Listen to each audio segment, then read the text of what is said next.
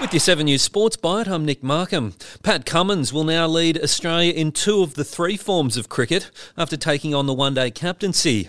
Cummins stepped down as one day vice captain when he took over the Test leadership last year, but was convinced to take the reins after Aaron Finch stepped down last month.